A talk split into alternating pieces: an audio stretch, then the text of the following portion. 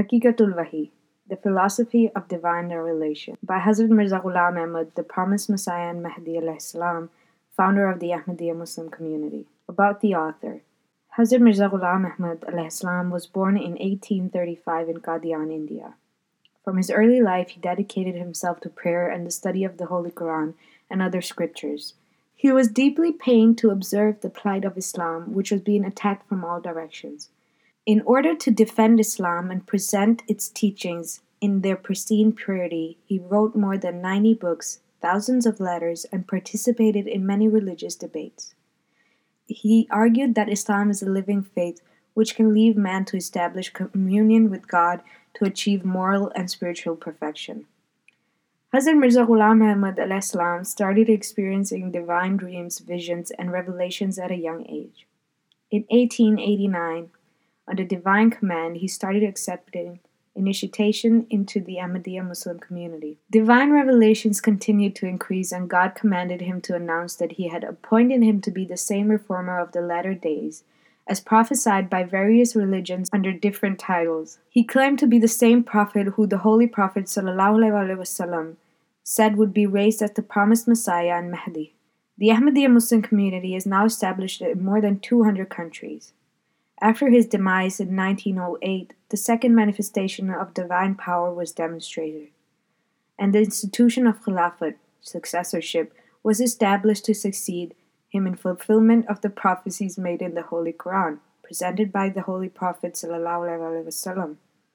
And in the promised Messiah Islam's book Al Wasiyat, Hazrat Mirza Masroor Ahmad Ayyadahullahu Ta'ala binasrihil Aziz is the fifth successor to the promised Messiah Islam and the present head of the Ahmadiyya Muslim community. The original title page for Hakikatul Wahi, which was printed in 1907. The works of the Almighty have become manifest. Those who called me a disbeliever have been seized. And surely our word has gone forth, respecting our servants, the messengers, that it is certainly they who would be helped, and that it is our host that would certainly be victorious. Surah As-Safat. And sufficient for me is what has been revealed to me in this blessed revelation. Your Lord has said, the thing which will please you is about to descend from heaven, and we do not descend without the command of your Lord. No prophet has been sent, except that Allah has humiliated on his account a people who do not believe. Verily, Allah is with those who are righteous and with those who do good, and give glad tidings to those who believe that for them is the victory.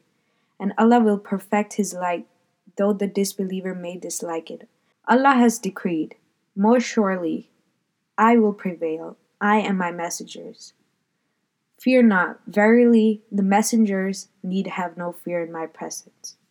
The Philosophy of Divine Revelation. Thousands upon thousands of thanks are due to God Almighty that this comprehensive book, which contains all kinds of verities and insights and records, many heavenly signs, has been compiled and composed by His sheer grace and mercy, and with His special help and assistance. What is the effect of this book? It should be borne in mind that the effect of this book, which is a compendium of comprehensive arguments and truths, is not only limited to the extent that, by the grace and mercy of God Almighty, this humble one's being, the promised Messiah, has been proven in it through patent arguments, but its impact is also that Islam's being a living and true religion has been proven within it. Although every single nation can declare themselves that we also consider God Almighty as one without partner, just as the Brahmins claim, and exactly as the Aryas do, to believe in Tawheed, the oneness of God, even though they consider each particle of matter as eternal and thus partners with God Himself. Yet all these nations are unable to present any categorical proof of the existence of a living God, and their hearts are incapable of being satisfied with the existence of God. This is why their assertions that we consider God Almighty as one without partner are nothing but mere claims. For this reason, their set proclamations cannot dye their hearts in the colors of truth Tawheed.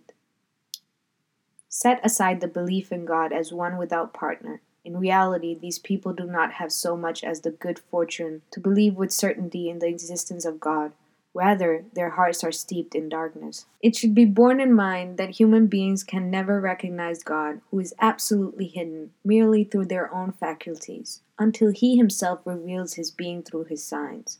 A true relationship with God the Exalted can never develop unless the relationship is created exclusively through the instrumentation of God. Carnal temptations cannot be removed from the soul until a light from the omnipotent God enters the heart. Behold, I present first hand testimony that such a relationship can only be possible through following the Holy Quran. The other scriptures are now devoid of the spirit of life. There is now only one book under the canopy of the heavens that reveals the countenance of that true beloved, that is, the Holy Quran. I care not the least about the various objections my people raise against me, and it would be utter infidelity on my part if I should abandon the path of truth for fear of them. They should think for themselves that God has endowed a man with intellectual insight from himself, has shown him the way, has blessed him with his converse and discourse, and has manifested thousands of signs to prove his truthfulness. How could he possibly turn his face away from that sun of truth, considering the dissenting opinion of an adversary to be something of any importance? Moreover, I am not perturbed by the fact that my opponents, both internal and external, are wholly dedicated to slandering me, for this too proves a miraculous sign in my favor. The reason being that if I possess within me every kind of evil, and I am, as they allege, a defaulter, a liar, an antichrist, an impostor, a deceiver, and corrupt, if I have created a schism between the people, if I am a mischief monger, a transgressor, and immoral, if I have imputed falsehood to God for almost thirty years and used abusive language, against good and righteous people, if in my soul there is nothing else but mischief, evil, malefaction, and selfishness, if I have set up a business for simply deceiving the world, if, according to them, God forbid, I do not even believe in God, if there is no evil that is not to be found in me, and I possess all the sins of the world, and my soul is replete with every kind of wrongdoing, if I have usurped the wealth of many and abused many, who were as pure as angels, and if I have surpassed all in every evil and fraud, then what is the mystery behind this that, albeit I was the one who was evil, wicked, perfidious, and a liar, whenever a so called saintly person arose to confront me, he himself was destroyed. Whosoever initiated a mubahila, prayer duel, against me, he himself was ruined. Whosoever cursed me, himself fell prey to his own curse and whosoever filed a case against me in court was himself defeated? You will witness the proofs of these occurrences by way of illustration in this very book. It should have thus happened at the time of such confrontations that I myself should have perished or been struck by lightning. Moreover, there would have been no need for anyone to stand up against me, for God Himself is the enemy of a criminal. Hence, for God's sake, think why the contrary has occurred. Why did the pious perish when opposing me, and why did God save me in every single confrontation? Does this not prove to be a miracle in my favor? Therefore, I am grateful that even the evils which are falsely ascribed to me prove my own miraculous sign. The author Mirza Ghulam Ahmad al Islam, the promised Messiah of Qadian. In the name of Allah, the gracious, the merciful, all praise belongs to Allah, Lord of all the worlds, and blessings and peace be upon the best of his messengers, Muhammad, and upon his progeny and all of his companions. After this, be it known that I felt the need to write this book because during this age a grave evil has arisen, in the very same manner that hundreds of other kinds of evils and innovations have arisen. And it is that most people are unaware of the stage and condition in which a dream or revelation can be worthy and reliable and the circumstances in which there lies the danger that those may be the words of Satan, not God, or the speaking of the self, not the speaking of the Lord. It ought be remembered that Satan is a staunch enemy of man. He wants to destroy through diverse means.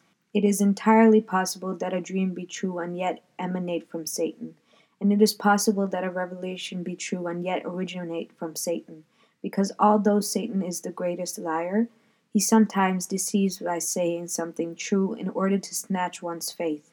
Even so, those who attain the degree of perfection in their sincerity, fidelity, and love of God cannot be overpowered by Satan. As Allah the Exalted says, Surely you, Satan, shall have no power over my servants. Surah Al Hijr chapter 15, verse 43. Thus, their distinctive mark is that the grace of God reigns upon them, and thousands of signs and examples of God's acceptance are found in them, the likes of which I shall, God willing, elaborate upon in this book. However, it is a pity that there are many people who are still seized in the clutches of Satan, and yet, trusting their dreams and revelations, seek to give glory to their false doctrines and corrupted religions through those dreams and revelations. Indeed, they present these very dreams and revelations as evidence, or their intent is to present such dreams and revelations to scorn the true religion of Islam, or to allege that the holy prophets of God were never better than ordinary people or to suggest that if true dreams and revelations are the touchstone of a true religion, then the path and religion they follow ought to be accepted as correct. There are still others who do not present their dreams and revelations as proof of the truth of their faith, but instead suggest that such experiences are not a criterion to determine the truth of a religion or a man. There are yet others who relate their dreams only for boasting and self glory there are also some who, on the basis of certain dreams or revelations which they consider to have some truth, portray themselves as imams, spiritual leaders, or messengers. Such are the evils that have spread in this country, and instead of leading such people to righteousness and piety, they have made them vain and arrogant. Therefore, I thought it proper to pen this treatise to distinguish truth from falsehood. For I see that some of the less intelligent people are faced with the tribulation because of such people. For example, person X, relying on his dream or revelation, declares person Y, who claims to be a recipient of revelation, to be a disbeliever, while person Z, another recipient of revelation, issues an edict of disbelief upon them both. To make matters even more perplexing, all three claim that their own dreams and revelations are true, and even provide evidence of the fulfillment of some of their prophecies. Thus, the people face a serious trial by such contradictions, mutual accusations of falsehood and rejection. They are left to ponder if God is one, how could he send down revelation to person X, say something opposite to person Y, and then intimate something completely different to person Z? In this way, those who are ignorant begin to doubt the very existence of God. In short, this state of affairs has become a source of anxiety for the ordinary people, and because of it, the institution of prophethood becomes suspect in their eyes. In this context, another matter which discomfits the general public is that at times true dreams are also experienced by those who are immoral, sinners, adulterers, oppressors, faithless, thieves, those who earn their living by unlawful means, and those who act contrary to the injunctions of God. For instance, I personally know that certain women belonging to the profession of sweepers who ate carrion and live the life of criminals personally related some dreams to me and they were fulfilled.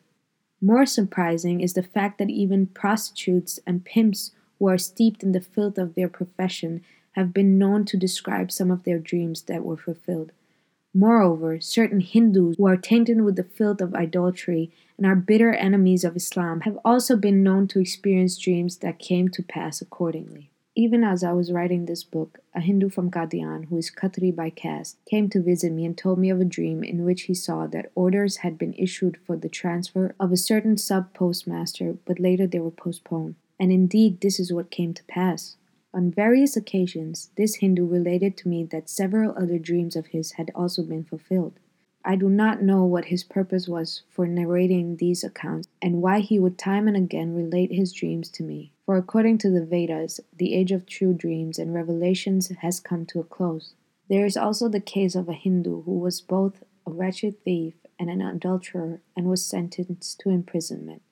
He happened to meet me for some reason after his release. I recalled that he had been sentenced to several years of imprisonment for the crime of theft. He told me that the night before he was to be sentenced by court, it was disclosed to him in a dream that he would be incarcerated, even though this was not the least bit expected. It happened accordingly, and the very next day he was sent to jail. Similarly, there is an individual in America these days by the name of Dowie who publishes a newspaper. He believes that Hazrat Isa Islam Jesus is God and considers himself to be the reincarnation of Prophet Elias, Elijah. He is a claimant to divine revelation and presents his dreams and revelations to the masses with the claim that they have come true. However, he is a person who, as I have already mentioned, believes in a humble human being to be the Lord of all the worlds. As for his character, it is sufficient to say that his mother was an adulteress, and by his own admission, he is an illegitimate child. He comes from a family of cobblers, and a brother of his works in Australia as a cobbler. These statements are not just empty accusations, for I possess all the letters and newspapers which establish his family background to be such. In short, when various classes of people are able to see such dreams and revelations as come true from time to time, and when there are more than 50 such people in this country who are claimants to such inspiration and revelation. Moreover, these people fall within such a wide circle that there seems to be no requisite for following the correct faith or having piety. In this situation, there cannot be any sensible person whose heart does not feel the need to solve the riddle as to how to establish a criterion for distinguishing between them. This is especially the case because there is evidence that despite a difference of religion and belief, people of every denomination experience dreams and revelations and even denounce one another on the basis of their dreams and revelations, and from time to time the dreams experienced by people of every religion come true. It is obvious that this is a dangerous stumbling block in the path of those who seek the truth and it is, in particular, a lethal poison for those who claim to be the recipients of revelation and consider themselves to be recipients of revelation from God, whereas, in fact, they have no relationship with God whatsoever. They assign themselves a rank of importance on account of the odd true dream and are consequently deprived of desire to seek the truth. Instead, they come to view the truth with disdain and contempt. This state of affair has persuaded me to set our clear distinction for the benefit of those who seek the truth. Accordingly, I have divided this book into four chapters.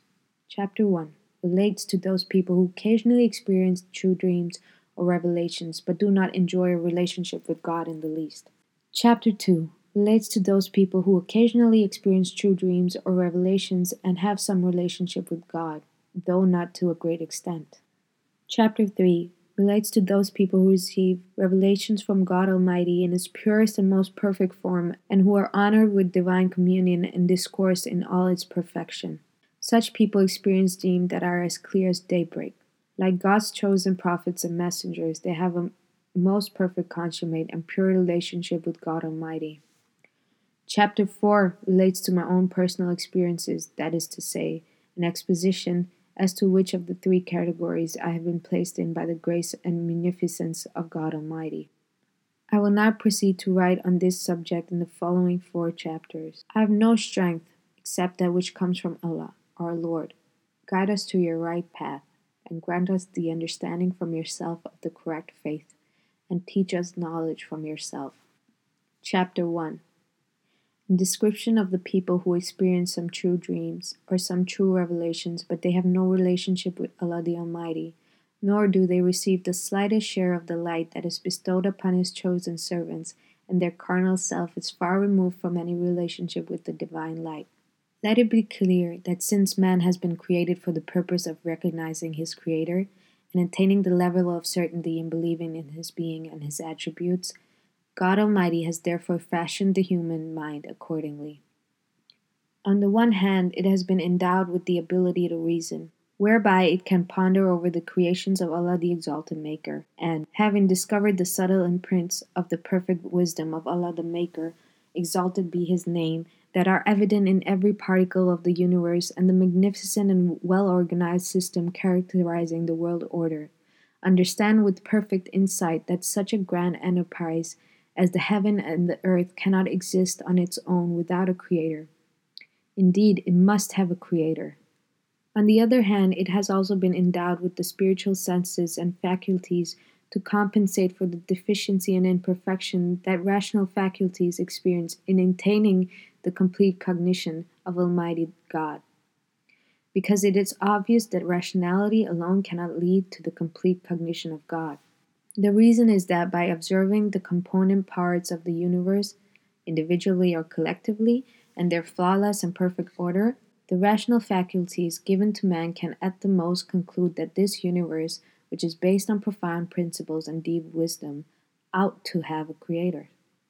They cannot go so far as to affirm that he does indeed exist. It is obvious that until man's enlightenment reaches the level of affirmation that the Creator does indeed exist, only realizing the need for a Creator cannot be called perfect enlightenment, because the statement that there ought to be a Creator for all these creations cannot equal the statement that the Creator, whose necessity has been acknowledged, does indeed exist. Therefore, in order for seekers after truth to complete their spiritual journey and satisfy the innate desire for the perfect cognition of God that is inherent in their nature, it is necessary that, along with their rational faculties, they should be granted spiritual faculties, so that if the spiritual faculties are applied fully and there is no veil in between, they should reveal the countenance of the true beloved with such clarity as the rational faculties cannot show on their own. Therefore, God, who is benevolent, and merciful, and who has invested human nature with the hunger and thirst for his perfect cognition, has also endowed human nature with two types of faculties, for the purpose of arriving at the perfect cognition. The first are the rational faculties, the source of which is the brain. The second are the spiritual faculties, the source of which is the heart, and their purity depends upon the purity of the heart. Spiritual faculties reach the reality of that which cannot be discovered completely through the rational faculties. The spiritual faculties only possess the stimulating capability that is, creating such purity as makes it possible to reflect the graces from the source of all graces. Therefore, it is a prerequisite that they, such seekers, be eager to acquire that bounty, and there should be no veil or obstruction in between, so that they become recipients of the grace of perfect cognition from God. The recognition of the divine should not be limited to an affirmation that this universe, which is full of wisdom, ought to have a creator. Rather, by fully receiving the honor of discourse and converse with that creator, and by observing his magnificent signs directly. They should see his countenance and observe with the eye of certainty that, indeed, the Creator does exist. But the nature of most people is not free from the veils. They are afflicted with the love of this world and its temptations, pride, arrogance, conceit, hypocrisy, self indulgence, and other moral vices, willful neglect and delinquency in discharging the rights of God and rights of people, deliberate violation of the norms of sincerity, fidelity, and fine points of love and loyalty to God, and deliberate severance of the bond with God Almighty. On account of all types of veils, obstructions, desires, and passions, they are not capable of being the recipients of a worthy grace of divine converse and discourse, which should exhibit anything of the light of their being acceptable to God. Yet the eternal favor of God, which does not desire that the innate faculties of human nature should go to waste, has ordained, by way of planting a seed, that most human beings should occasionally see true dreams or receive true revelations so that they should be aware that there is a path open for their progress. But their dreams and revelations do not have any signs of God's acceptance, love, and grace, nor are such people free from the impurities of their egos. They are shown these dreams only so that an argument for believing in God's holy prophets is established against them. For if they were totally devoid of understanding the reality of true dreams and true revelations, and they had no definite knowledge of them, they could plead before God Almighty that they could not possibly understand the reality of prophethood, since they were completely unacquainted with this phenomenon. They could say that they were totally unaware of the essence of prophethood, and their nature was not given any example to understand it. Therefore, how could they possibly comprehend this concealed truth?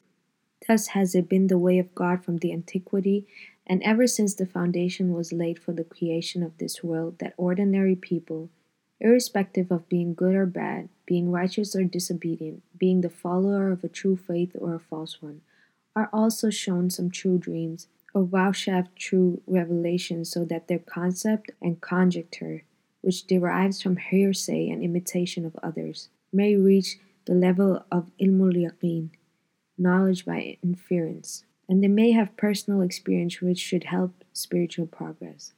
To this end, the Omniscient One has fashioned the human brain in such a way and endowed it with such spiritual faculties that it can experience some true dreams and can receive some true revelations.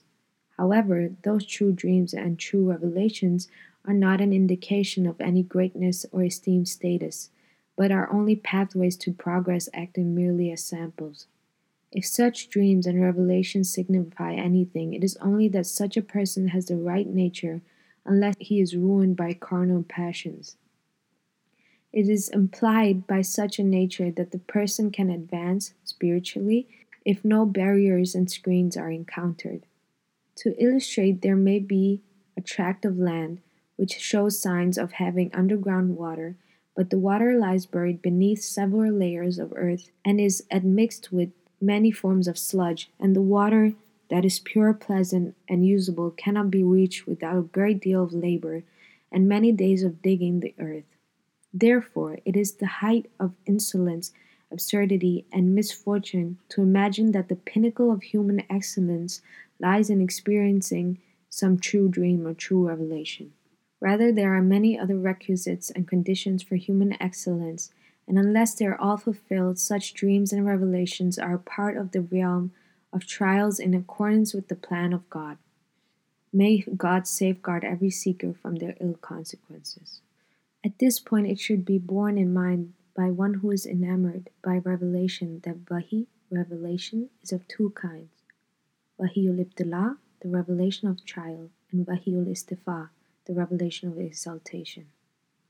The revelation of trials sometimes bring about ruination, as for example, Balaam was ruined for the same reason, but the recipient of the revelation of exaltation is never ruined. Moreover, even the revelation of trial is not experienced by everyone. Just as many people are born physically deaf, dumb, and blind, so do some lack spiritual faculty. Just as a blind person can carry along with the guidance of others, so do these people but on account of general testimony, which is tantamount to a matter of fact statement, they cannot deny these real occurrences, nor can they allege that all are similarly blind as they are. As is the everyday observation that a blind man cannot argue that those who claim to be able to see are liars, nor can he deny the fact that except for him, thousands of others have eyes. For he observes that people do use their eyes and can do what the blind cannot. However, if there had come a time when everyone was blind and there was no one who could see, and a controversy emerged as to whether there was a time in the past when only people with sight were born, the blind could have ample reason to deny, debate, and contest. I am inclined to think that the blind would have ended up winning this argument because anyone who refers only to the past and cannot show in any other person of his own era those human qualities and excellences that he claims to be real, and contends that those powers and qualities are not present anymore but did exist in the past, would lose the argument on critical review.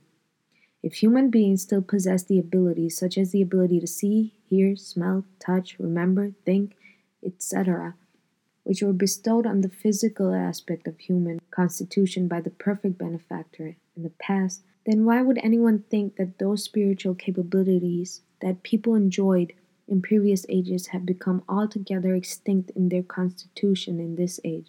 Particularly when those capabilities are more crucial to human perfection than physical faculties? And how can it be denied when our everyday experience confirms that these faculties have not become extinct? This illustrates how distant from the truth are the religions that admit that the physical and intellectual faculties of human nature are still the same as they were before, but they deny that the spiritual faculties are still present in human beings as they were in the past.